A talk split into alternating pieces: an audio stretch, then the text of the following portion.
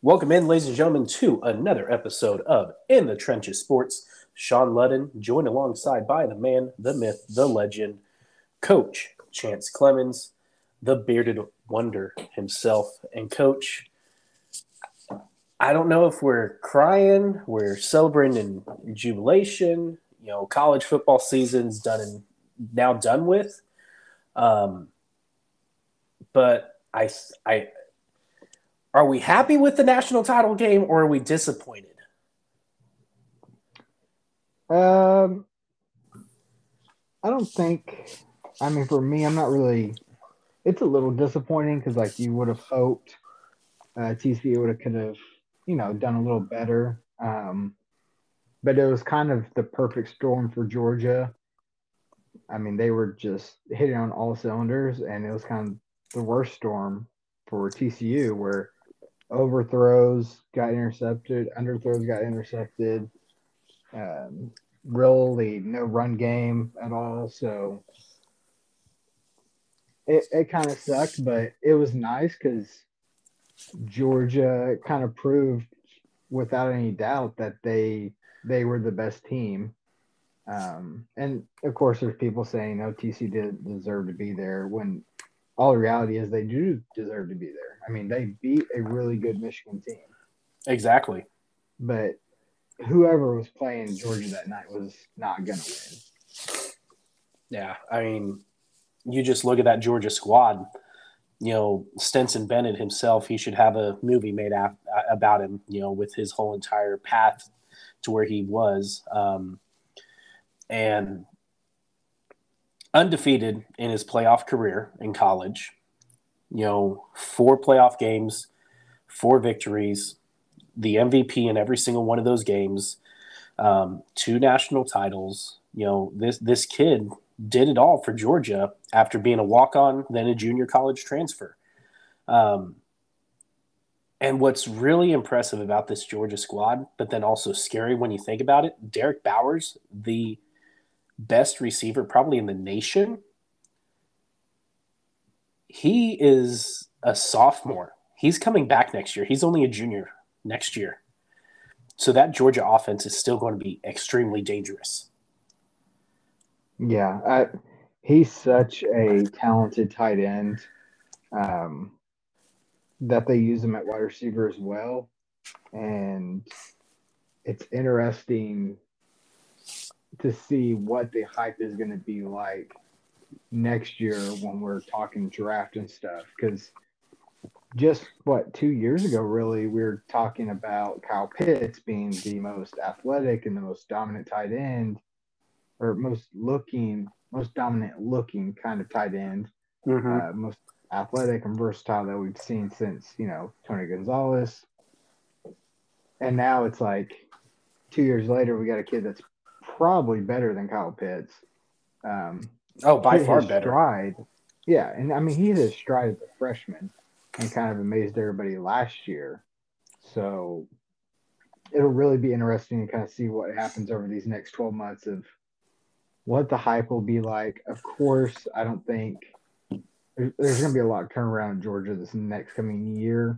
Quarterback situation is going to be a big one, but just seeing what's going to happen with that. And by far, he was the best athlete on the field for Georgia. Hands down. Yes. Yeah. I mean, Georgia just controlled that ball game from start to finish. I mean, when you have a final score of 65-7, I mean, that just goes to show you. I mean, you look at it and it truly was a one-sided affair. And, you know, we said it, TCU, underthrown balls, overthrown balls, you know, just couldn't get anything going. And I go back and watch the tape on, you know, Duggan during this game for Max.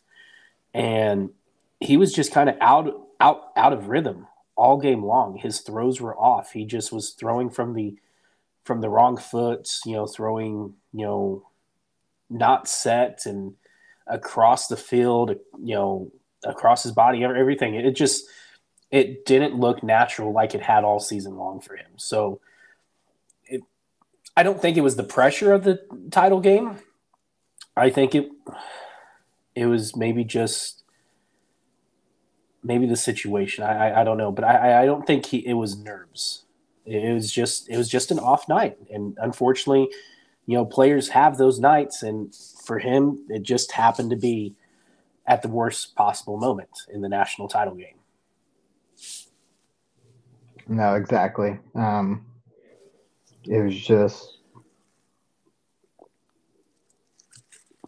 It was like I said, it was kind of the worst storm for TCU and the best storm for Georgia. Yeah. I mean, that to me, that was the best they have ever played all year. And they were a good team. I earlier, you know, a couple weeks ago said I haven't seen them really be tested, and they've played down to lower level talent sometimes. And I'm proud to say that they proved me wrong, and I'll take that on the chin. So it was nice to kind of see them just put the, you know, foot on the gas pedal and take that game over. I agree. You know, looking back at, you know, Monday, a lot happened, you know, when it came to, you know, the game, you know, the fanfare, everything of it, you know, and now the season done with. One thing that I kind of always look forward to for the National Championship Day is the announcement of the College Football Hall of Fame class. And this is a star-studded class for 2023 for the College Football Hall of Fame. You have guys, Eric Berry, Michael Bishop, Reggie Bush, Monte Carter, Dwight Freeney, Robert Gallery, LaMichael James, Derrick Johnson, Paul Johnson, head coach of Georgia Southern, Navy, and Georgia Tech, Bill Collar, Roy Kramer, head coach of Central Michigan, 70s, Luke Kuechly, Jeremy Maclin, Terrence Mathis, Bryant McKinney, Corey Moore, former head coach Mark Richt of Georgia and Miami, Michael Stonebreaker, Tim Tebow, probably arguably maybe one of the greatest quarterbacks to play the college game just for what he did for his teams, Troy Vincent, Brian Westbrook, and DeAngelo Williams. I don't think you could have asked for a better class. No, not at all. That's an amazing class. And, you know, what I love most about this class is so many of these guys, their games translated so well into the professional level as well. You know, for Tebow, he had his moments here and there. Obviously, he had the, you know, mile-high miracle with Denver. But Eric Berry, you know, his time in Kansas City, you know, battling cancer, coming back, and everything he did there. Reggie Bush, on and off, you know, with Saints. Dwight Freeney, we know about his career. Derrick Johnson, you know, the franchise-leading tackler in Chiefs history. Luke Kuechly and what he did with Carolina until his early retirement. Jeremy Maclin with what he did with the Eagles. You know, Brian Westbrook and then DeAngelo Williams. Just an amazing class.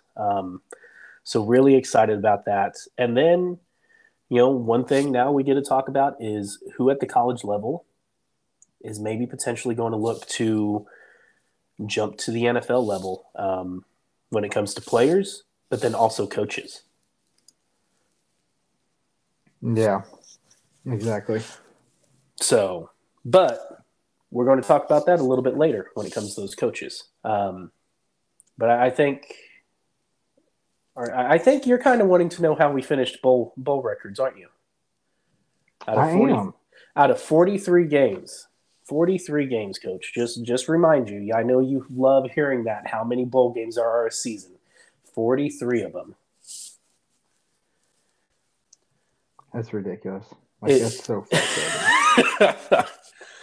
And, you know, I don't know if you saw this or not, but I think it was leading up into the Rose Bowl, you know, for College Game Day, Kirk Herbstreit actually had said this and made a very opinionated comment on air over College Game Day and said that, you know, when ESPN took over the bowl games, there became too many. And he essentially called out ESPN for creating too many bowl games and not allowing, and having mediocre teams into bowls and them not meaning anything, but then also calling ESPN out for the way they broadcast them as well, for not giving every single game its own, essentially spotlight, and these games running into each other, and you may be missing half a game potentially waiting for another one to finish. So if you haven't seen that, I'm sure it's out there on Twitter, but definitely go out and find that video. And I'll see if I can find it and post it to our Twitter page as well, of Herb Street's rant. Essentially, you could say your opinion of the bowl games and how ESPN, like you think, I would say almost ruined them. Yeah. I mean, and they did. And so, and I've said this before, and hopefully probably not, but this would be my last time saying it. To make these bowl games more important, let's put better teams and better games in here. Mm-hmm. So there's no reason that we can't show, like, for FCS, let's do the Final Four for those, for that division. We can do the semifinals and then the championship. There's 3 bowl games right there. Let's do, maybe 2 or 3 HBCU games that are, conference championship games that we kind of did this year with Jackson State and stuff. Let's get certain games, better matchups into the games. Not everyone that goes 6-6 should be in a bowl. And I have different theories on how the bowl should be and how you qualify. I kind of would like there to be a limit for a conference, which is kind of hard to do now because now you're expanding the playoff to 12. So then it's like, well, can we really make a limit? But I think you can. I think you still can. The limit can be, only 4 teams per conference go. And if you have teams that are in the playoff, then you don't count those. Yeah. So you got Bama, Georgia, LSU, and Tennessee making it into the playoff. Okay. If you have another 4 teams that are qualified by winning, 6 or maybe make the limit 7 games, then we throw those in as teams instead for the other bowls. So that's just my idea, my kind of thought on it, but I like it. We'll definitely have to evaluate more on that. Maybe get both of us to come up with our own, bowl system essentially for later down the road. But back to the bowl records. Coach, you won the bowl season. I finished at 17-26. You finished 20-23. Yeah. We both were below 500, but you know what? Congrats to you, Coach. You won the bowl season. Thank you. We'll have to look at what our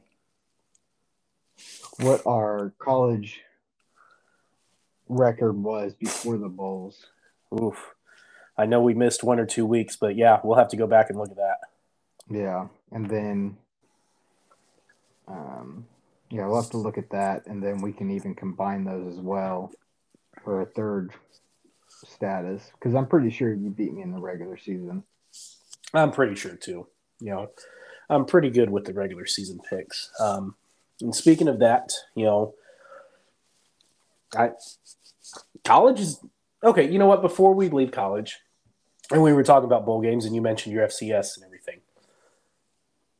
Let me ask you, when was the FCS national title game? Do you know? When was what? When was the FCS national title game? When was it played? I think it was played the weekend before, wasn't it? No, it was this past Sunday. Oh, okay, so it was the night before. Yeah. So, and there's no advertisement, there's no fanfare about it or anything. Like, that's what's terrible is it's still Division I football, but because it's not the FBS, it's not the playoffs, it's not the college football playoffs, but it's the original college football playoffs is really what it is. Mm-hmm. Because they've been doing the playoffs well before anyone else except for the NAIA. You know, they've been doing it correctly, and yet there's no fanfare or anything around it. And this year was a hell of a matchup. It was already a rematch from end of the season, but it was North Dakota State against South Dakota State, the Jackrabbits against the Bison. You know, I bet that was an amazing game. And the Jackrabbits won. And here's what's really crazy about it, though. The Bison, you know, they've won, I think, 7 out of the last 9 or something like that, national titles, and have been in like 10 out of the last 11. So, I mean, that just goes to show you. And they've had multiple different head coaches during this time, too. So that just goes to show you at the level of FCS, the commitment these players have and the tradition these schools have as well. And I think they need more respect, and they need, you know, a better garnership of viewers and support as well, because they're constantly thrown on like ESPN3 or ESPNU or not getting any coverage at all. Yeah, that's sad, because every once in a while you'll see one of those games pop up, but it's, I mean, you got to have like ESPN Plus or Hulu Live to get those games. And there's no, like you said, there's no advertisement really about it. Just like the NAIA, you know, that used to be on like ESPN3 or ESPN News or something for the championship game, or you had to have ESPN Plus, and it was on one of those little networks. And I didn't see it on there this year. So, and that might have been on there, but not very well publicized. And so, yeah, I like I said, there's changes that can be made, and hopefully will be sometime. I hope so, too. So let's now get on to it. College football season's done and over with. We'll definitely hit college, you know, here and there as we get into the offseason, everything else, you know, with player moves, players declaring for the draft, pro days, everything else like that. But it is now time to look at our NFL regular season records as Week 18 finished and the regular season is done, as we get into the playoffs. And it's time to quote, you know, Coach Mora of the Colts, playoffs, talking playoffs. How was that? Was that good? That was pretty good. Okay. I feel like for Mora, you got to kind of channel Coach K a bit. So yeah. But yeah, no. So regular season NFL records for us, Coach. You finished the regular season 52, 39, and 1. Now, I did drop a game from our records, and that obviously was the Buffalo and Cincinnati game, because that game was canceled because of the circumstances and everything else that happened in Week 17. Did not count it a tie, a loss, win, or anything for either one of us, so that was stricken from our records. So you finished the regular season 52, 39, and 1. I finished the regular season 58, 33 and 1. So great performance by both of us in the regular season on picks. And you actually wrapped up the regular season with a perfect week. Hey, there we go. So, you know, I'm kind of upset with you with that perfect week, because obviously you had picked the Seahawks to win, which then obviously knocked out the Lions from playoff contentions. You know, and I'm still so proud of the Lions, though, and we're going to talk about this here in just a second. You know, but with what they did, and you know, everything there, played spoiler. Yeah, let's get into the Week 18 recap. So first of all, obviously, I'm going to mention my Chiefs. They were the first game back in the NFL since the Damar Hamlin incident. So it is very, somber moment, honestly, beginning of the game, especially with the moment of cheer for Damar Hamlin, as I would call it. All the players wearing their Hamlin gear, awesome. I think Allegiant Stadium was probably the only stadium I saw this weekend, though, that did not have the three on the 30-yard line, anywhere on the field, outlined and highlighted in blue. Every other stadium did that. And I think Allegiant Stadium was the only one that didn't. So what the hell, Raiders? Which that could have been – I mean, there's a lot that goes into that in times, and it probably didn't get approved for various, reasons or whatever. But oh, I'm sure it got – it's just the Raiders not wanting to do anything. Yeah. Because it's the Raiders. But the Chiefs lock up the number one seed, 31-13 victory over the Raiders.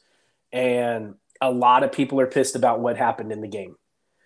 I absolutely love it because it's the creativity of, Patrick Mahomes, Travis Kelce, and the rest of that offense coming to Andy Reid and Eric Bieniemy with plays.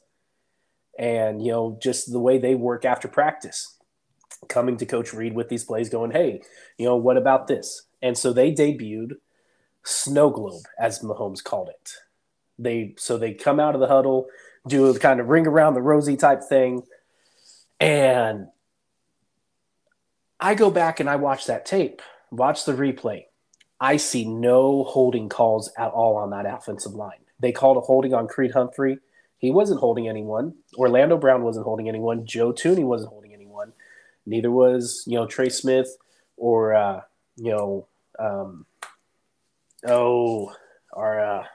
right tackle. I think it was Wiley. He wasn't holding anyone either. So I upset that it didn't work. They didn't get the score because of the flag of the non-holding that there wasn't a holding. But then the next play they come out and still get Kadarius Toney his touchdown. But what do you think of that play? Is it right for players to be pissed with it, and them calling out the Chiefs saying that it's immature, or are they still just having fun and it's the Chiefs of like 2019? I can kind of see where, you kind of complain about it being immature and whatever. Was it silly? Yes. Is it kind of dumb? Yeah, of course. But it didn't hurt anybody. It was nothing to be disrespectful about.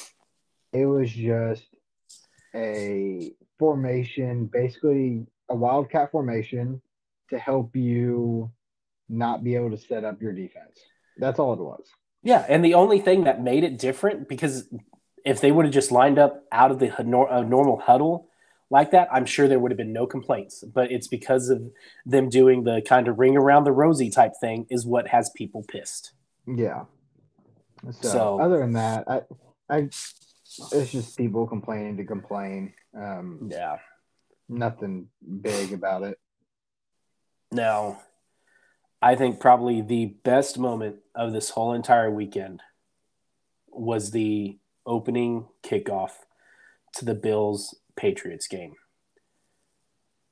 Nakeem Hines. That is awesome. I mean, that is an absolute storybook writing to start the game. I mean, to take it 96 yards to the house on the opening kickoff of the game in Buffalo, the team Damar Hamlin plays for. I mean, it's amazing. And, not only did he tweet out at the very beginning of the game going, let's go. And then he tweets out as the kickoff is happening going, OMFG. It is perfect. And then for Hines to do it a second time in the game as well, 102 yards. Buffalo really just came out and gave it their all. And, you know, I thought this game, you know, up till the third quarter was going to be a great ball game, and New England had a shot to win. And then Josh Allen and, you know, Ken Dorsey, the offensive coordinator for the Bills, just said, hey, nope, let's show them what we have. No, I thought that was tremendous. It was rare to get a kickoff return. I think they talked about it. It only happened 4 times this year until that game. Their first one since 2018. Yeah, so it's definitely something that's rare. And then for 2 to happen in a game is tremendous. Yeah. Especially for a guy that literally we didn't know was going to be in the NFL much longer, you know, because if I'm right, he was at the Colts, kind of bounced around, wasn't really, you know, was a starter, not a starter, hurt, not hurt, and then ends up getting traded, and lo and behold, finds, you know, a special team spot on the roster, and comes up big for him in a kind of a must-win game, really. Yeah, for the Bills, because they've had some questionable games lately. And they needed a good, just rally cry win before playoffs. They really did. You know, one to boost the morale, get everything back, get everyone back into this great spirits. But then too, like you said, must win game. I mean, if they would have lost that game, you know, it puts them a game behind Kansas City essentially. You know, when it comes to win percentage, and so if there was a Kansas City Buffalo. Or if there is to be a Kansas City Buffalo AFC title game with Buffalo had lose, if they would have lost, then that game would be played in Kansas City. But now with Buffalo winning, Kansas City and Buffalo, if they meet in the AFC title game, will be played at a neutral site no matter what now. Yeah. So it's whatever. Yeah, I know. You still don't like it. I'm on the fence about it, but because of the circumstances, I like it. It's one of those things. So amazing game for the Bills, you know, ruined the hopes for the Patriots, kept hopes alive then for the Dolphins and the Steelers for playoff hopes. And if you're Mike Tomlin, you know, or a Steelers fan, you're seeing your team control the Browns, and Mike Tomlin gets a victory, and it is now 16 straight seasons, in his 16th season as a head coach, that he's had a winning record. Mm-hmm. That right there is unbelievable. So Steelers were able to get the job done against the Browns, and then it was, you know, looking at the Jets. And that game, that was an ugly game. Yeah, that. Not pretty on any front. Yeah, I mean, it was, 6-9 or 6-6, and then, you know, Dolphins get a late field goal, and it's then 6-9. Jets have the ball. They try and do, you know, their own type of lateral play, and I think the final score ended up being 11-6 because the ball ended up in the end zone, and either the Jets kicked it out of the end zone or they recovered it in there and got tackled. And it is an absolutely terrible game. You know, LaFleur now, the younger brother of Matt LaFleur, the head coach of the Packers, he's been let go as the offensive coordinator for the Jets as of just about 40 minutes ago of us recording this podcast here on Wednesday evening. So he was let go by the Jets. So then Miami wins. That means Steelers are now out of the playoffs, and Miami gets into the playoffs. Tua Tagovailoa not going to play. Still in concussion protocol. Good. Keep him shut down. He shouldn't play at all. Then you've got Teddy Bridgewater. He is still out with a I think a dislocated finger, I think it is. Yeah. And so you're going to be starting Skylar Thompson in this ball game, which, don't get me wrong, Skylar Thompson has done good things in the games he's played. But You're going up against the Bills in Buffalo in a playoff game. The Dolphins don't stand a chance. Well, we've said that before, and the Dolphins have surprised us. But they also had Tua Tagovailoa playing at the time, too. No, exactly. And I know they want Tua to come back, just football-wise, you know, to play the game, give them the best shot. But same thing, like you said, best thing for them is for Tua to sit for the rest of the year and stay healthy. I think Teddy Bridgewater is going to come back, and I think he's going to be the quarterback for this game. But I think they're still – waiting for approval from the doctor. You can play with a dislocated finger. The problem is, you know, gripping the ball and grip strength, really. That's what it comes down to. And then when you get down to it, if he has to go under center, that makes it even more difficult with the dislocated, you know, especially if you may have a bad snap connection there and your finger gets jammed or something, just makes it even worse. So if anything, if I'm the Dolphins, I'm going to go into this ball game with Skylar Thompson, game plan with him this week, have him be your number one in practice. You know, if Teddy can go, then great. You know, he already knows the offense. The players know him and everything, but the players are used to Skylar from the last couple weeks. So let's roll with him going into this game against Buffalo. Now, what's your thought if Tua is cleared and can come back, how does that change? Oh, he's already been ruled out. Okay.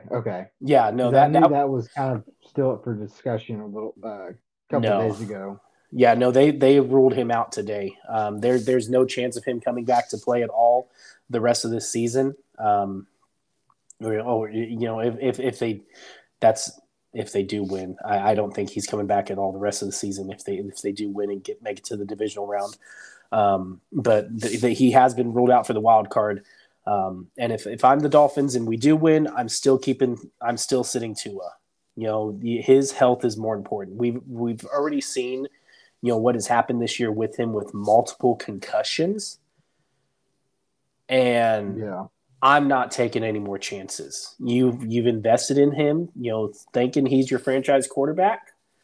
If you want to continue that, then you invest in his health now, and you get him seen by doctors that are leaders in the neurological industry, and get his head right and figure out what it's going to take to protect it as well. Mm-hmm. And, you know, there's been talks the NFL is getting ready to come out with a quarterback, you know, a helmet made specifically for quarterbacks that is actually going to have extra padding in the back of the helmets as well, for when they do, because that's typically how a quarterback gets their concussions, is from that whiplash effect when their back of their head hits onto the turf or onto, you know, the grass surface. Right. So they're looking into a helmet that should come out within the next year or two, that you will see, you know, from all the NFL quarterbacks should switch to. You know, they'll probably stay with their current models, but be updated with this new padding and everything. But it's something the NFL's researching right now and going through the test on. So as soon as they get that out, I think the quarterbacks need to go for it. Well, and if you remember, you know, Peyton Manning was kind of the first one to use the Speed Flex, and he used it because it was the most advanced, and they believed it was going to be the best thing to help protect him with his head and his neck. And so, if they come out with something, you know, specialized for quarterbacks in that scenario, I think that's a great option. I think it's a matter of time until it's kind of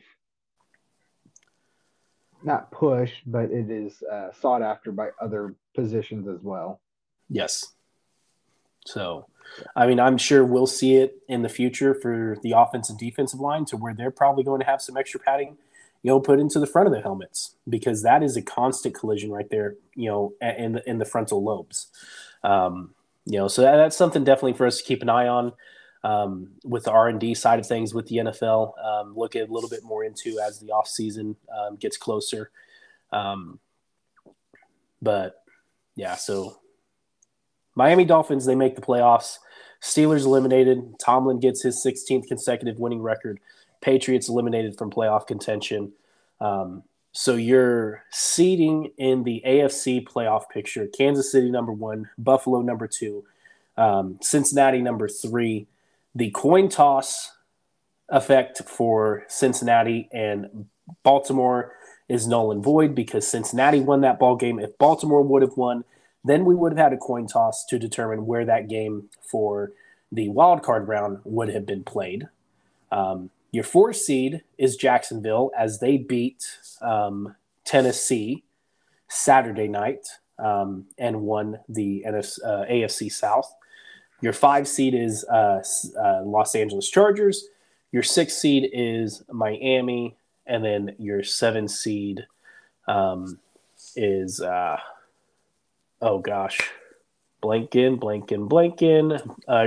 seed is the Ravens, and then your 7th seed is the Dolphins. Yes.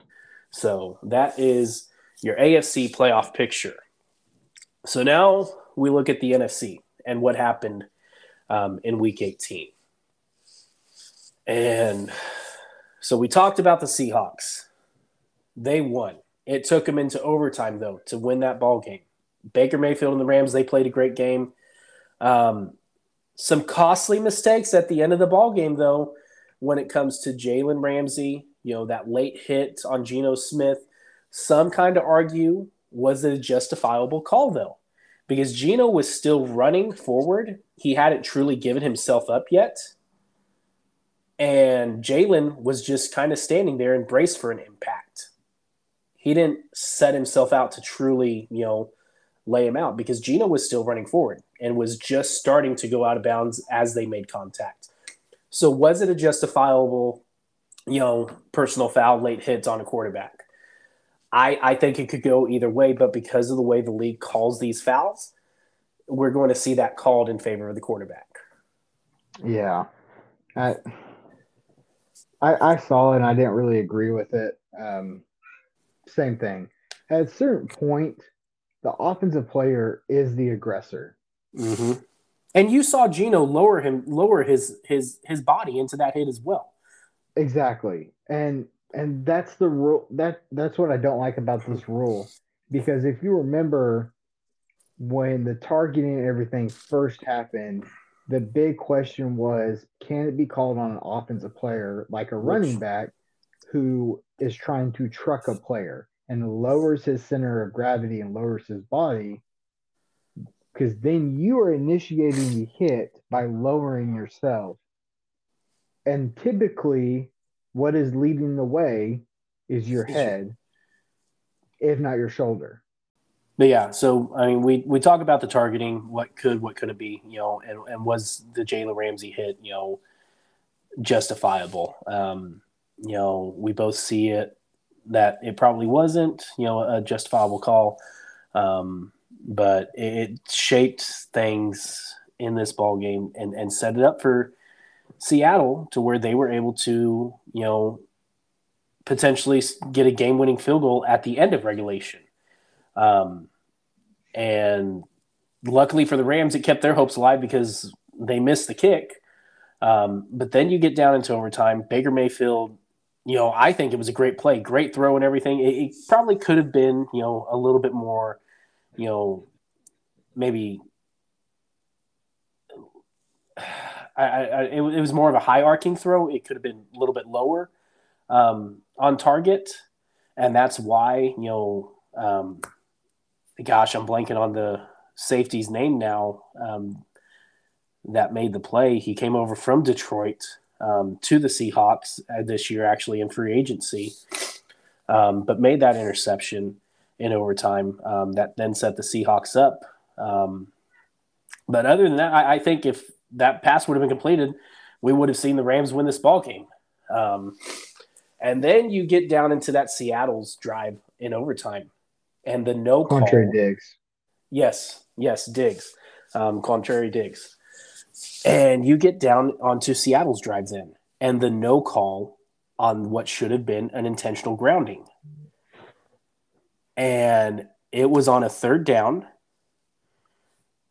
I think it was like 3rd and 7. Geno is still in the tackle box, and he throws it. And it doesn't even get anywhere close to line of scrimmage. No receivers or anything in the area either. And they don't call an intentional grounding on that. That is probably one of the worst missed calls this year in such a crucial game as well. Yeah, there's been a lot of interesting intentional grounding calls this year with just not being accurate, not being consistent. So I think that hopefully is going to be something that we look at in the offseason of what it needs to be reevaluated. Yeah. And it's almost something that I would like to see that could be potentially a challengeable play. Yes. Or reviewable by the booth to where if, it's not called by the refs, but there's a potential of it, the booth still reviews it and could call down to the field judge and say, hey, no, we actually do need to make that call. Correct. So that then sets Seattle up for the game-winning field goal. And that field goal is good and knocks Detroit's hopes for a playoff berth out the window. But all is not lost for Detroit because you still get to play spoiler for Aaron Rodgers and the Green Bay Packers because that's a division rival. And if if I'm the Detroit Lions, I don't want to see a division rival make the playoffs over me. Do you? Absolutely not. Exactly. I mean, that's like us. If we're going, if we were playing, Kansas Wesleyan for a playoff spot on the line or something like that, and we needed something to happen for us to get into the playoffs, and, then all Kansas Wesleyan has to do is win or something like that to make the playoffs, then – we were not just going to give up for K-Dub to make it. So, I mean, it's kind of that type of situation. And I love that the Lions came out and they played their asses off. And how can you not love Jamal Williams? Oh, he's such a funny guy. Like, this dude is so animated. And that is not a pun at all, with him being into anime at all. No. He is like, he does not watch TV, and he makes that known in his interviews. I don't watch TV, but I hear y'all talking about us. We dogs, and we're going to eat. Like that, I love that attitude. Just the way he is. He sets the Lions' all-time, season record for touchdowns, rushing touchdowns this year, breaks the great Barry Sanders record. Amazing for him to be able to do that. And what's even better is that he got to do this against his former team, the Green Bay Packers. Yeah. Who really kind of gave up on him and shipped him out. So awesome for him. But even what I think is better for this Lions squad is the faith and support they have put in to Jared Goff. Yeah, that was a guy that was kind of written off. So it's pretty cool to see him have some success. Yes, and it'll be interesting to see what they do with the number 6 overall pick in the draft. You're kind of questioning, well, how do they have number six pick? With them finishing with a 9-8 record and barely missing the playoffs, well, that's because they have that pick in a trade from Oh, they got it from – yes, the Rams, yep. Because Denver's pick went to Seattle. There's the we're going to have to break down the play the draft order madness that there is from all these trades that happened this past offseason, and just probably do a show about that because I mean this whole entire draft order is nuts because of that alone in the first round. So Lions play. We'll definitely have to do that because I think this is one of the more crazy years that we've had in a while. It is. It really is. So Lions play spoilers to the Packers, and we're not going to talk about it this episode. We're going to give it a few weeks, maybe wait until after the Super Bowl. But just to put it in your mind and kind of hear your initial thoughts, the way Aaron Rodgers walked off of that field Sunday night, you know, Jameson Williams asked him for his jersey, and he says, I've got to hold on to this one. And then the way he just kind of somberly walks off the field, his eyes looking everywhere, just really slow, taking everything in, and then walking off the field with Randall Cobb the way they did. I do you think that it signifies it's done in Green Bay or it's done in his career? I think it's more Green Bay than career. Now, career is a possibility, but I think it's more done with Green Bay than it is career. Okay. I definitely think it's done in Green Bay. Part of me thinks it's also done in the career, but like I said, we're going to get more into that maybe here in a few weeks. Maybe might be a good topic going into the Pro Bowl show since, you know, We'll have just be able to discuss the AFC title, the title games going into the Pro Bowl and stuff like that. So might be a good topic for that show. Your Cowboys coach, what the hell? Yeah, that was just so disappointing. That was true Cowboys playoff form right there before the playoffs even started. Yeah. So now, do you? Jerry Jones came out and said on, you know, his normal local sports talk show that he does down here in Dallas every week. He came out and said today, when asked the question about Mike McCarthy, if they lose the game this weekend against the Buccaneers, is that going to determine, you know, his job security? And he goes, I have a lot more to evaluate him on than just one playoff game. If I'm Cowboys fans, how do you read into that? Also knowing that Sean Payton is wanting to come back and coach, and he wants to, you know, has made it adamant in the past that he would love to coach for the Cowboys. So how are you reading into this, coach? I think it's an interesting take, but I think it's something really crazy would have to happen in the playoff game for him to get let go, I think. Probably another botched time management situation like last year? No, I think it would be more – possibly, but I think it would be more of just getting blown out, I think would be more of the possibility. Okay. Because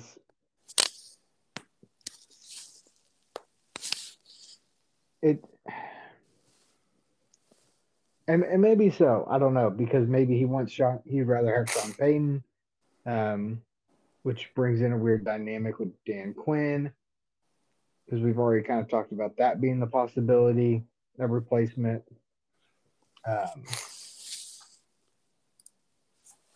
So I'm not really sure. But I think, honestly, the best thing is to truly reevaluate head coach and offense coordinator. Defensive-wise, Dan Quinn has produced. Yes. Especially when he's lost talent, he's still produced really well. So I don't think that is a position that needs to be removed unless you promote him. But other than that, yeah, I don't know. It's going to be interesting. It will. And, you know, we'll touch on the game coming up against the Buccaneers Monday night on ESPN a little bit more as we get down into the predictions. So Cowboys, no show against the Washington Commanders, and Sam Howell, the third stringer for the Commanders, got the start and gets the victory.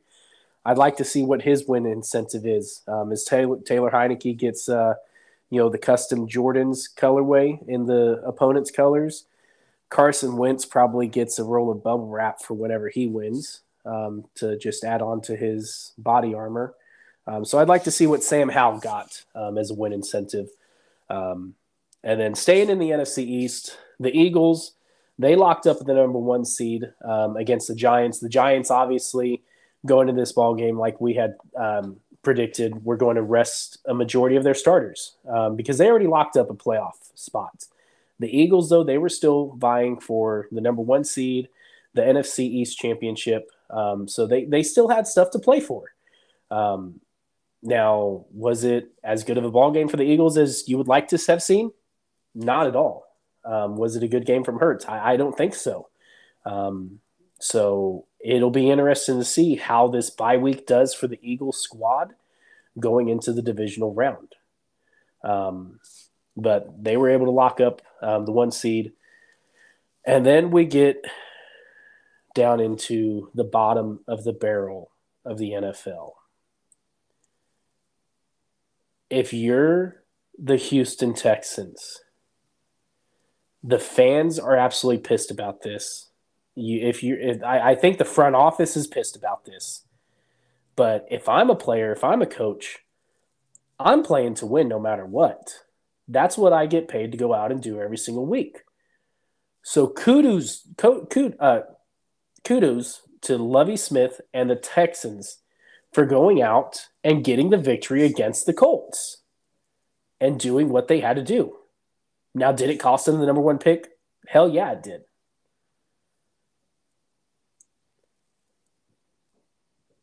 No, it did, but it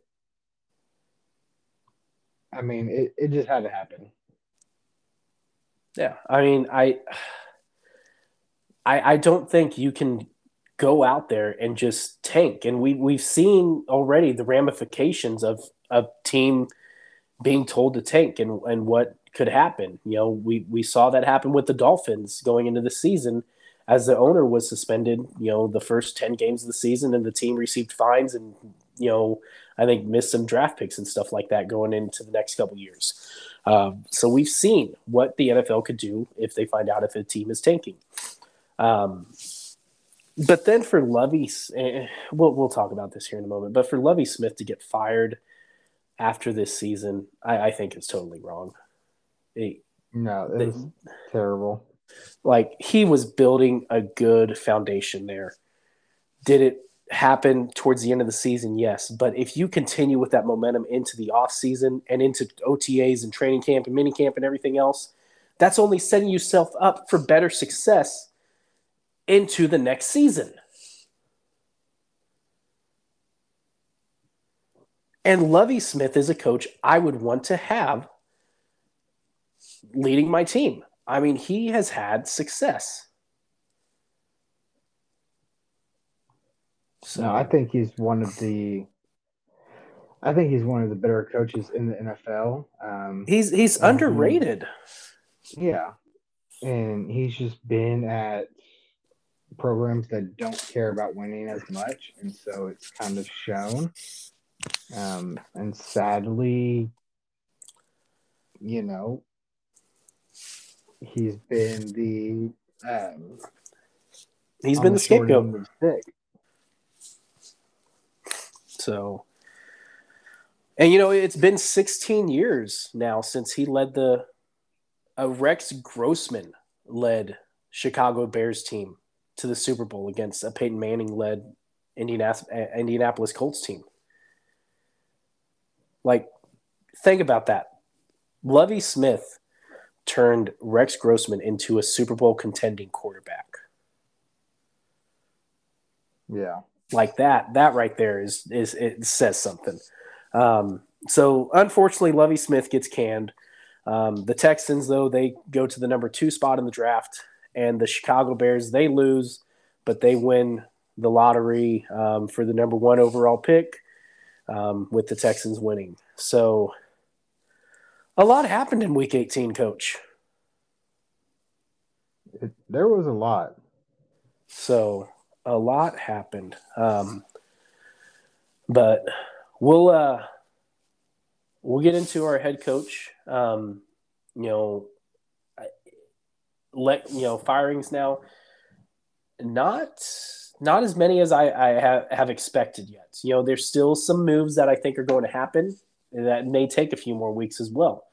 We had our midseason firings with Matt Rhule, Frank Reich, and then Nathaniel Hackett being let go.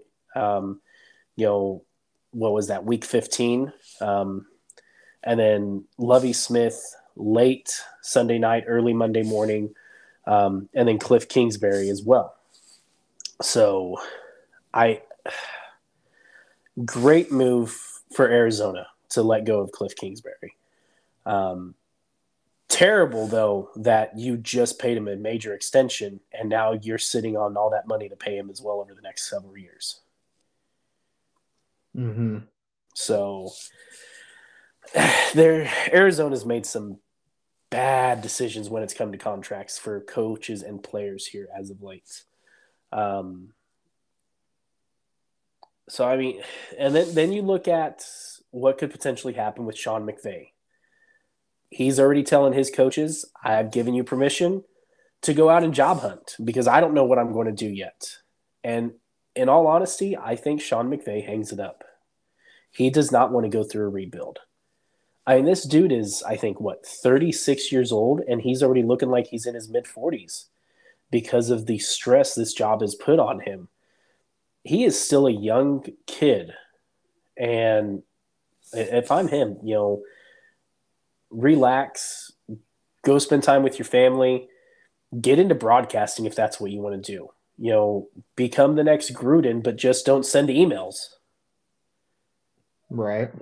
So, but do you think McVay's going to step away? I think it's possible. I think it depends on what's going to happen with the offseason. To me, it kind of looks bad that you push for all these trades to get these players, and then, quote, sold out, unquote, to get that championship.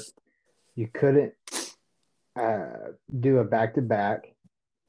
And then now that you have to look at possibly rebuilding because of the financial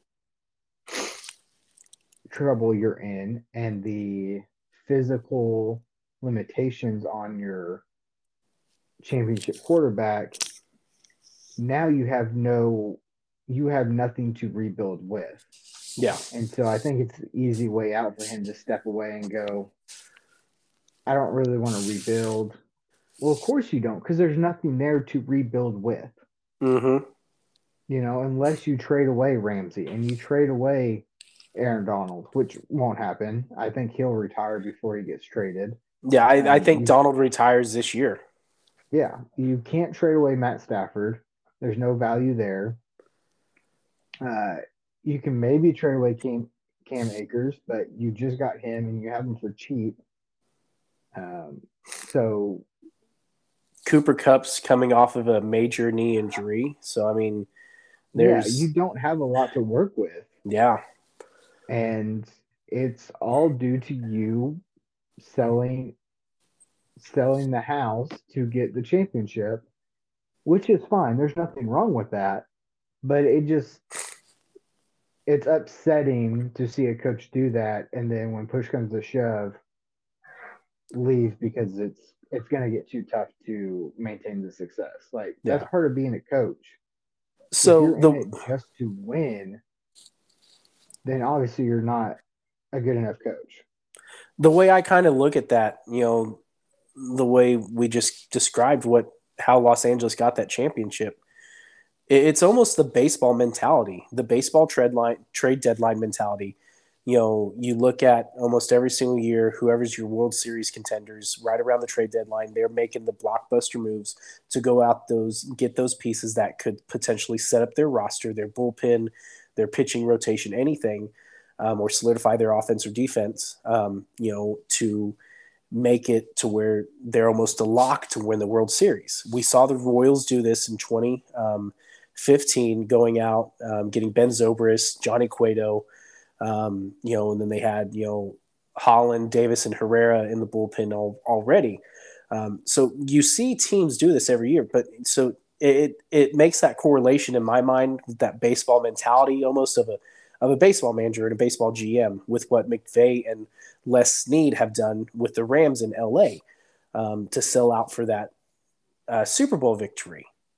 And part of me almost for the Rams, if I'm a fan of this team, I'm almost wanting at this point, because McVay has expressed he doesn't want to do a rebuild, that I'd almost rather have a new coach, just because I'd rather start this rebuild with a coach to where he can implement his system, his way, with these players going into this rebuild, and everyone can build together on it, instead of, you know, going from McVay starting this rebuild and then it abruptly ending and switching to someone else as we're, you know, maybe 2-3 years into this rebuild. And now all of a sudden things are changing. We got to go, nope, this is how it's going to be. Let's go ahead and make the switch now and get the new process started, get the new system going in-house, and maybe it speeds up the rebuild for us.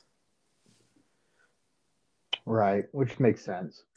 So, to touch on Arizona real quick, so I tweeted this back on Monday on the 9th and kind of just put my five guys to kind of look into as the next head coach. And I'll quickly run through it real quick. Number one, Dan Quinn, Cowboys defense coordinator, former head coach of the Falcons, took him to the Super Bowl, defensive-minded guy. I think Arizona, like I said before, is kind of the NFC version of the Falcons, or is the West Coast version of the Falcons. Just dome atmosphere. They're in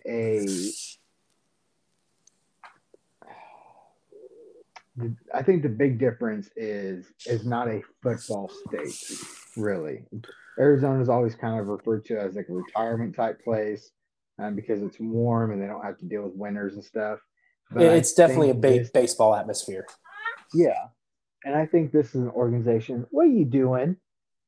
I think this is an organization that does want to win, and we've seen them put the money towards it. And I think the Cardinals do have a really good young defense that could be something that Dan Quinn could really have fun with and maybe look for a championship in a couple of years. Mm-hmm. Number two, Frank Smith, offense coordinator for the Dolphins. We've seen him do a lot of special things with Tua and stuff like that, and with them getting Tyreek Hill now, and so with the weapons that Arizona has, good matchup there. Brian Westbrook, offense coordinator for the Buccaneers. We've seen him with an older quarterback. We've seen him a little bit with Jameis Winston, so I'd like to see how he would match up with Kyler Murray.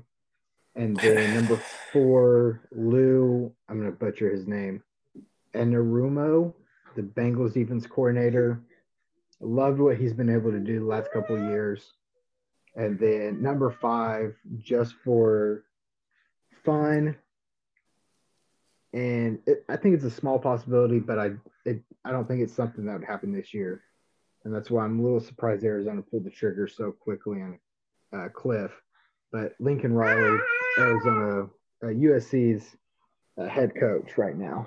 So Interesting five there for Arizona that you've got their eyes pegged on. You look at, for the rest of the coaching vacancies in the league, kind of names that are popping up, and this is just another five. And one of those names is on your list, obviously, is Dan Quinn. If he's not mentioned in head coaching conversations this year, whether it be for, obviously Arizona, Denver, Carolina, Indy, Houston, then there's some issues because Dan Quinn has definitely earned himself a spot to get back to the head coaching ranks. Jim Harbaugh, he has just interviewed this week with Denver, a virtual interview, probably going to be doing an in-person interview here shortly as well.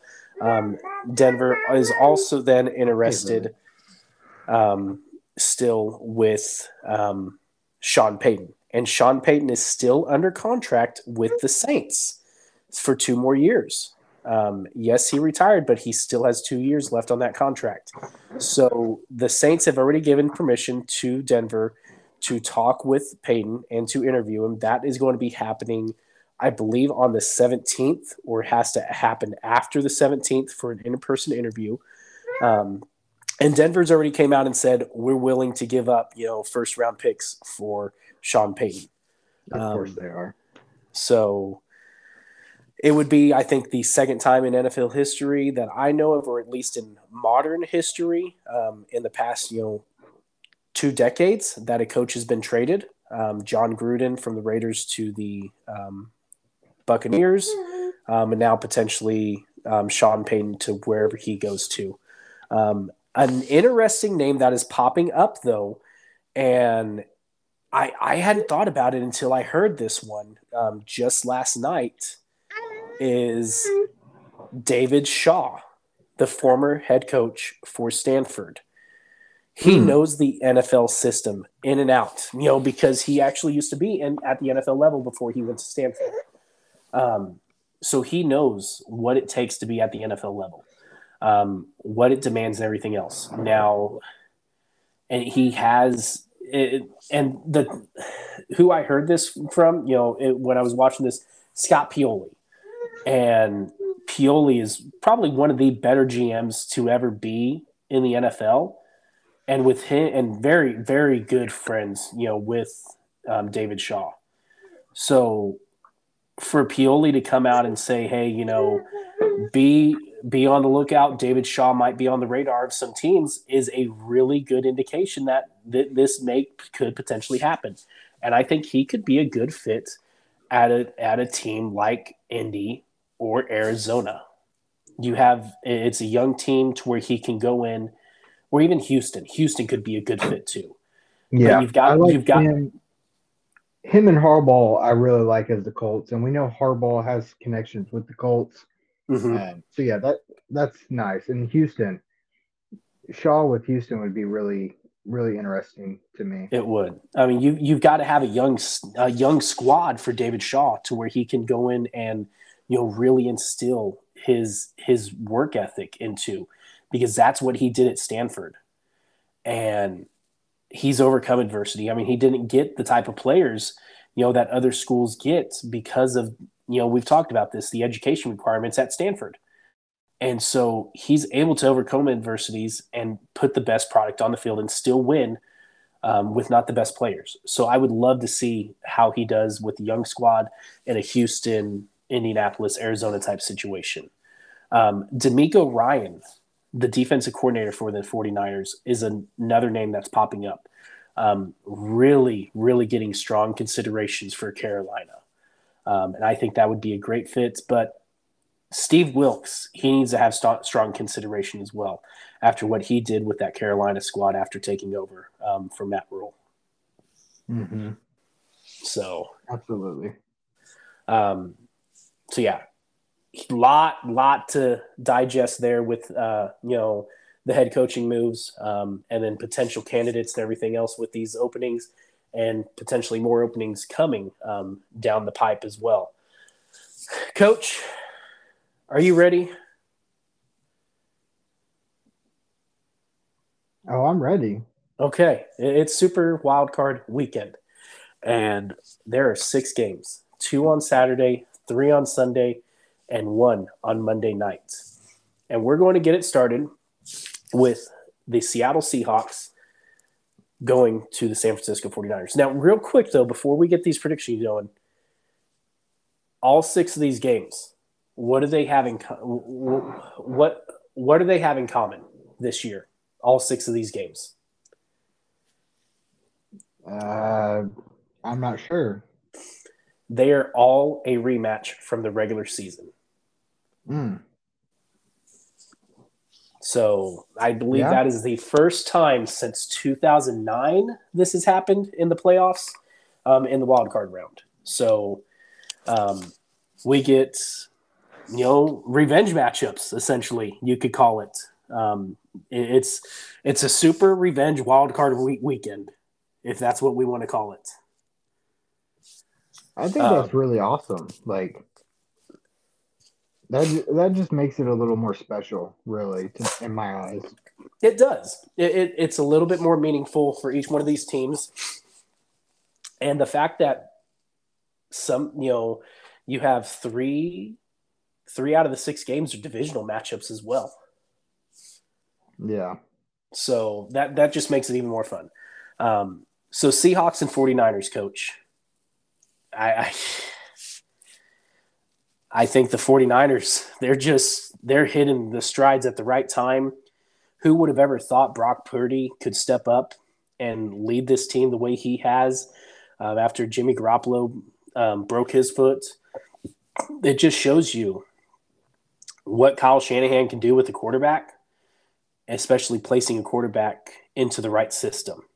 And so I think the 49ers control this ball game 38-17 and move on into the divisional round. No, he has done really well with Brock Purdy, and almost makes you think what's going to be off-season move at quarterback, you know. I don't think Jimmy's coming back because what was his contract? Just a one-year deal? One-year deal. Yeah, and so because they're still bought into Trey Lance. Exactly. So you still have Trey Lance. So it's interesting to see what will happen, because I think Brock Purdy is more of your system guy,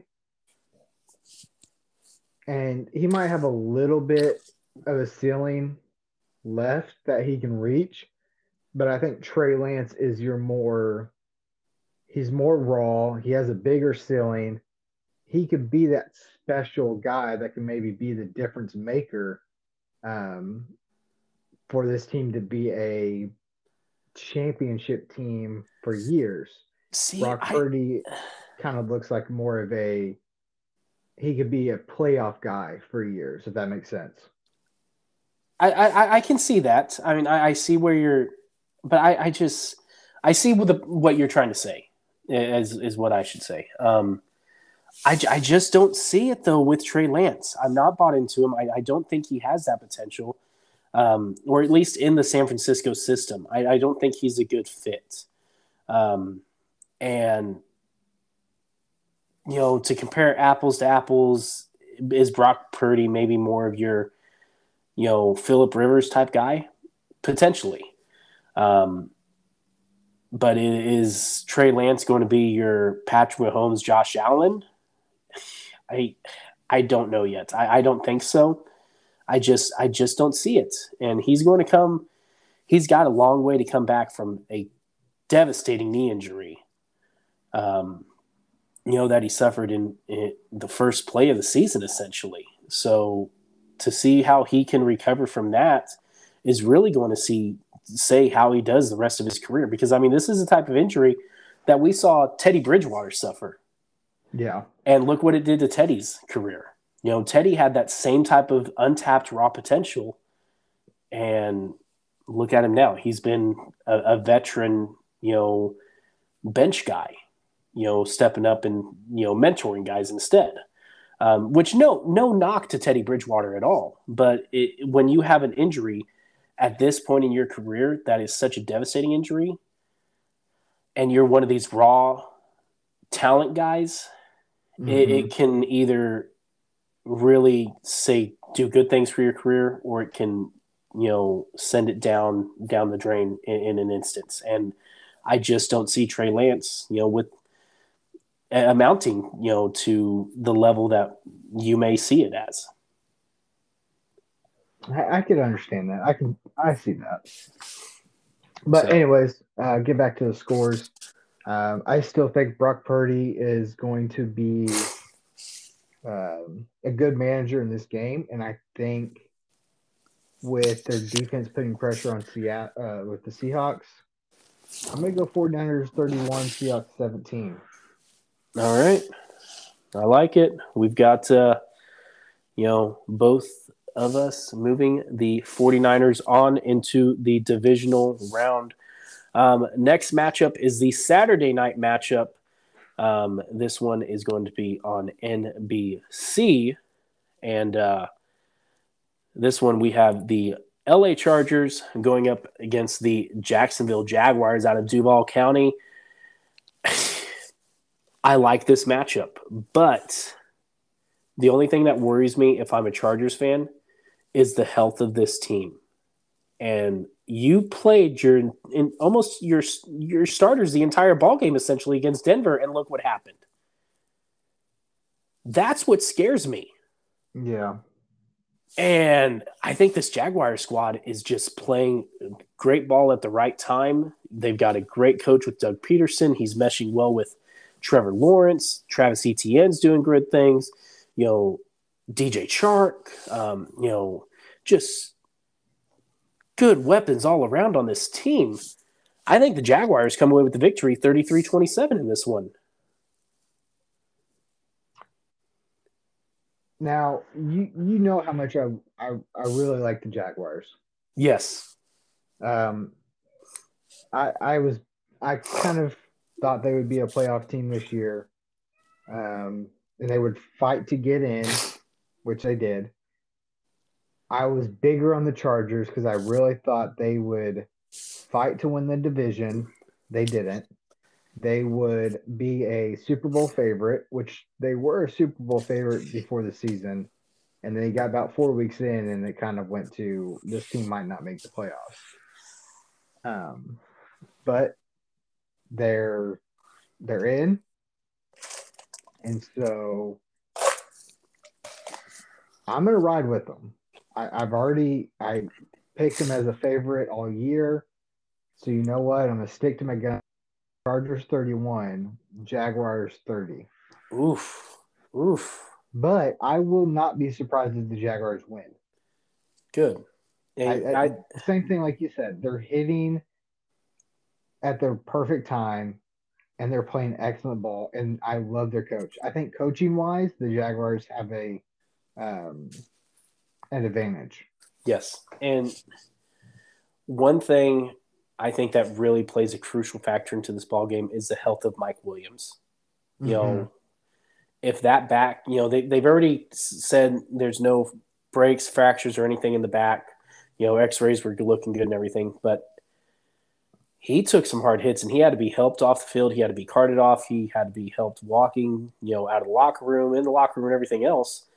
When your back seizes up that bad, it takes a while to recover from it. And having a, you know, 6-day rest, you've got to rehab that quick and hard, you know, fast. And it'll be interesting to see how big of an impact he could potentially play in this ballgame. But his health is what could say, yeah, the Chargers is going to win or the Chargers are going to lose. No, I agree. So, next ball game, you got the Dolphins and the Bills. We already talked about the Dolphins, their quarterback situation. Tyreek Hill and Jaylen Waddle finished first and third in franchise single-season yard receiving for the Dolphins. So Tyreek Hill sets the franchise single-season receiving yard record. Jaylen Waddle finishes third in franchise record in a single season, both with, I think, over 1,100 yards receiving in a single season. So that's impressive right there for those two guys. And what Tyreek Hill has been able to do with this offense shows you, how truly good of a receiver he is. But then also shows you how well of a receiver Jalen Waddle can be as well. No, exactly. Just so talented. And I think the impact Hill had is maybe getting a little overshadowed by what Mahomes did without him this year, which I think in certain instances doesn't surprise a lot of people. But the impact difference that he made in Miami really shows how valuable he was. And like Mahomes has said before, and I think we've both said it on this podcast before, losing Hill was the best thing for Mahomes because it made him a better quarterback besides relying on two guys. Yes. And so maybe that kind of counter affects Tua now in the same way, where it makes Tua and his future next year become a better quarterback because he's already struggled without having a dominant wide receiver. Then he got Waddle, and now he's got Waddle and Hill. So now it can maybe come together where he has a 1 and 2, and if they're both covered or something, now he knows what to do, and he can make things, he can make plays happen and not have to rely on them, if that makes sense. No, it does. It does. So you look at Buffalo in this ball game. Buffalo's playoff, you can get almost a tell of two different stories with their receiving core when it comes to the playoffs. Stephon Diggs either shows up and balls out in a ball game in the playoffs, or he is non-existent.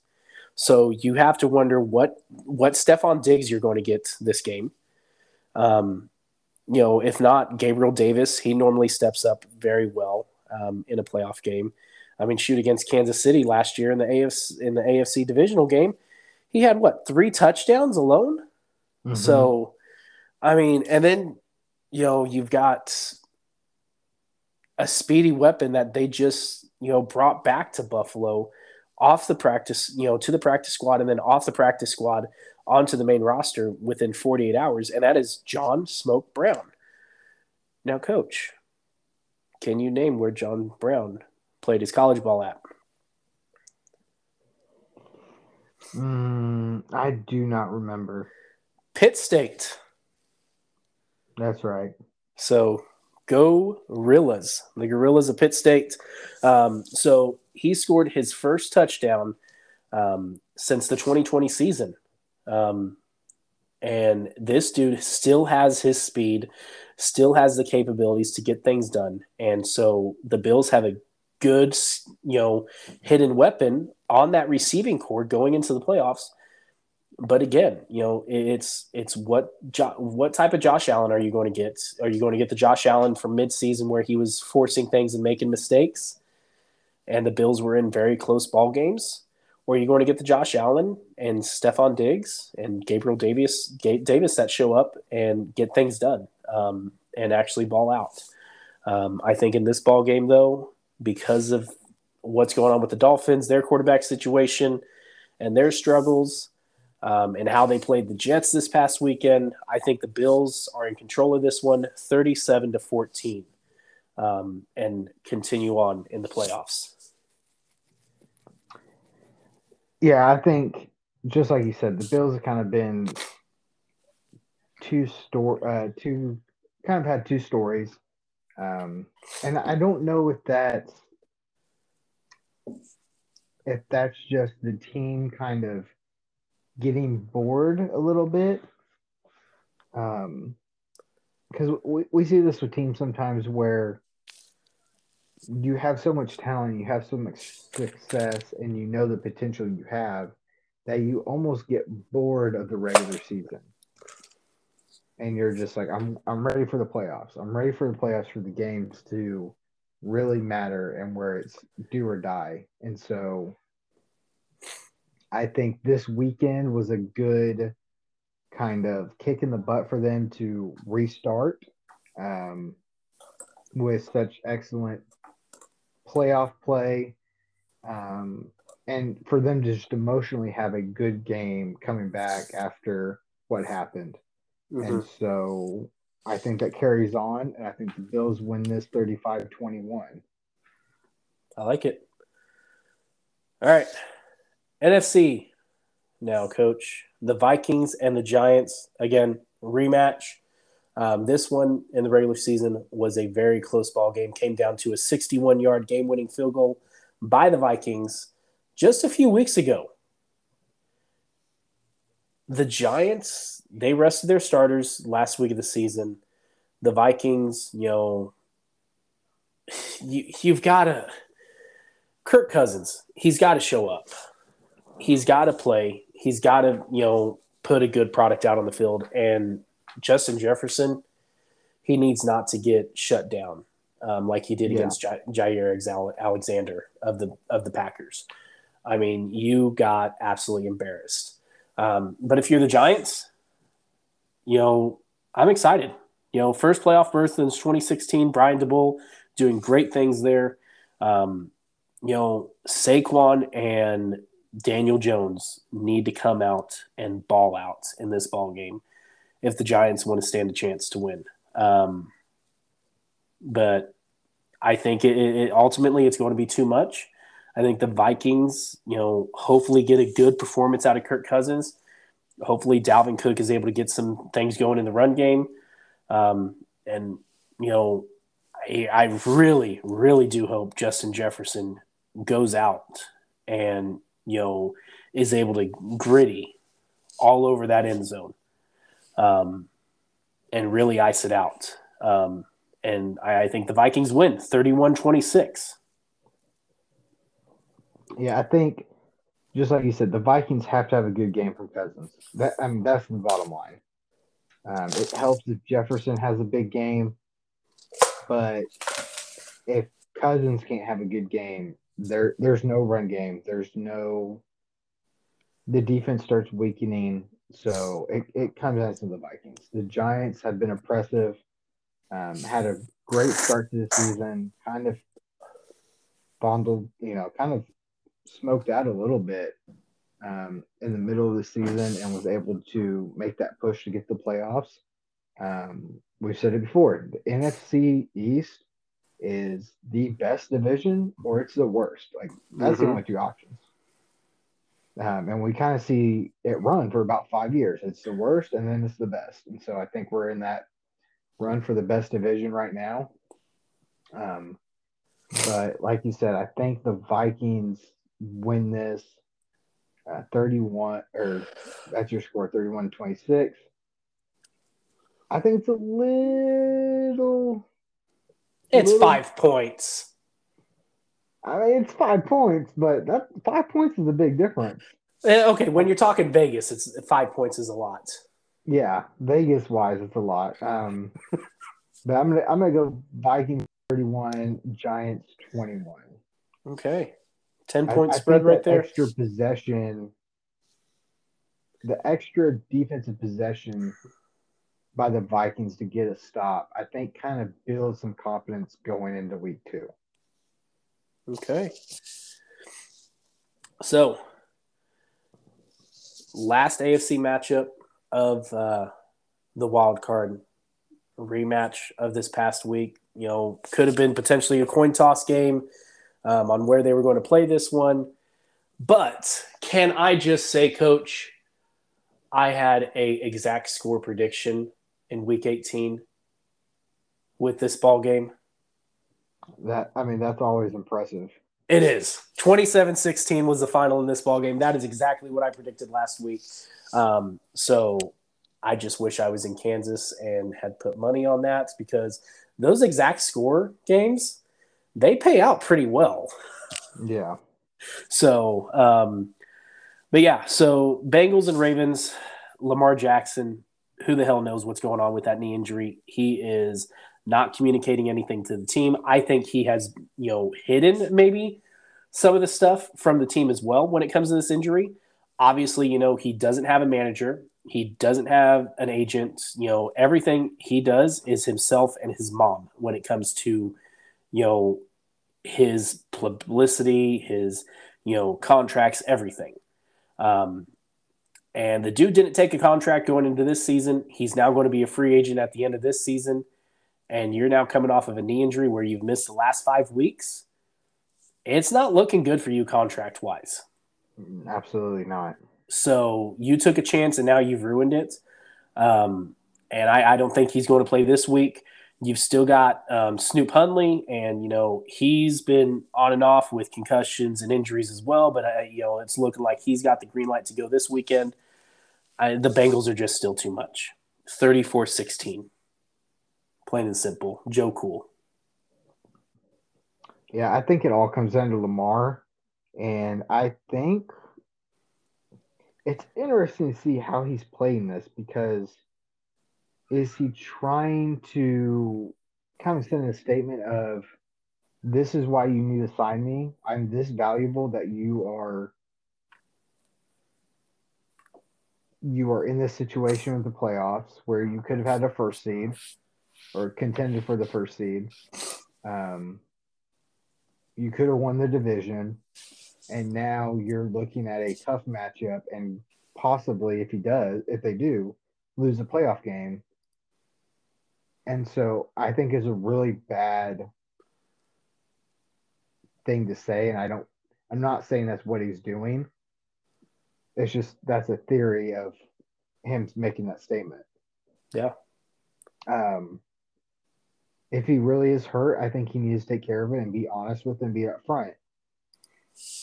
You're going to get a contract. If it's not by the Ravens, someone will pick you up. Like, I can tell you right now, Houston would sign you in a heartbeat because they have nobody. And so, what if, it's not a possibility at all, but what if we had a two-headed monster in the backfield of Kyler Murray and Lamar Jackson? Is that just too much ego in one locker room and in one backfield? I mean, possibly, but I think that would be – it'd be interesting to see the matchup work with, both their styles. I wish you could really customize Madden to – and you probably could. You could create your own playbook to where you can run this. And I think I need to go in and look at this now, but I wish there was a way you could really customize Madden enough to – simulate this and see how it would work. Yeah, I'm sure you can. So I've got to look into this now. Ooh, but I put a thought in my head. Ooh, dangerous. I just it's kind of sucks for the Ravens, but they have a good backup that matches Lamar's style. So I think that gives them a little bit of a benefit, but I'm going to go Ravens, and this might be a little high, but I'm going to go Ravens 24, Bengals 31. Bengals 38. Oh, 38. Sorry. No, you're good. You're good. That's why one above and a one under. That's why I have you write these down. Exactly. So, all right. Last matchup of the Super Revenge Wildcard Weekend, and that is the Dallas Cowboys and the Tampa Bay Buccaneers. Now, the Cowboys, we've already talked about it, coming off of an embarrassing performance against the Washington Commanders, where, as some Cowboys fans and the rest of the NFL would probably say, that was peak Cowboys playoff performance. The Buccaneers and Tom Brady... Tom Brady, he is 7-0 against the Cowboys in his career. 3-0 all-time against Dak Prescott. We saw this matchup earlier in the season. The Buccaneers, they did not play well. But they still came away with the victory. And the Cowboys, didn't play well either. It was really not a good showing for either team. But I fought hard on this decision in my head between both these squads. I mean, both have some good weapons, good running backs, Fournette, Pollard and Zeke, good receivers with Mike Evans, CeeDee Lamb, Gallup, there's just weapons on each side of the ball. It's defensively, you've got Parsons, you've got Van Der Esch, Lawrence, Vita Vea for the Buccaneers. I went back and forth on this, but I just can't see the Cowboys winning this ball game. So I'm going Buccaneers 31-27. Yeah, I think this is going to be a tough game. I think it's going to be a one-possession game. But I'm going to go Cowboys 24, Buccaneers 21. I think the Cowboys defense is one of the better defenses that Brady's played this year. I think that the combo with Zeke and Pollard is more effective than we see with White and I just blanked on his name. Fournette. So the Tampa Bay wide receiver core is banged up. Like, it's literally like every other week it's someone else is hurting. So I think the Cowboys can squeak this one by and win it by 3. All right. So there we have it. Super Revenge Wildcard Weekend predictions. They are now finalized. We will get them onto the Twitter page, before Saturday. And, Coach, we covered a lot in this episode. We covered a lot. And it's only going to get more in-depth as we get more into the playoffs. We get fewer and fewer games, but that allows us to talk more and more about these matchups and break them down even more. So really looking forward to see what happens this weekend with these 6 ball games between Saturday through Monday, and sets us up for the divisional round. So for Coach, thank you. Remember to continue to follow us on Twitter at Sports Trenches. Give us a like, follow, share, continue to follow us and share us as well with the podcast. And other than that, episode 29, playoffs, is in the books.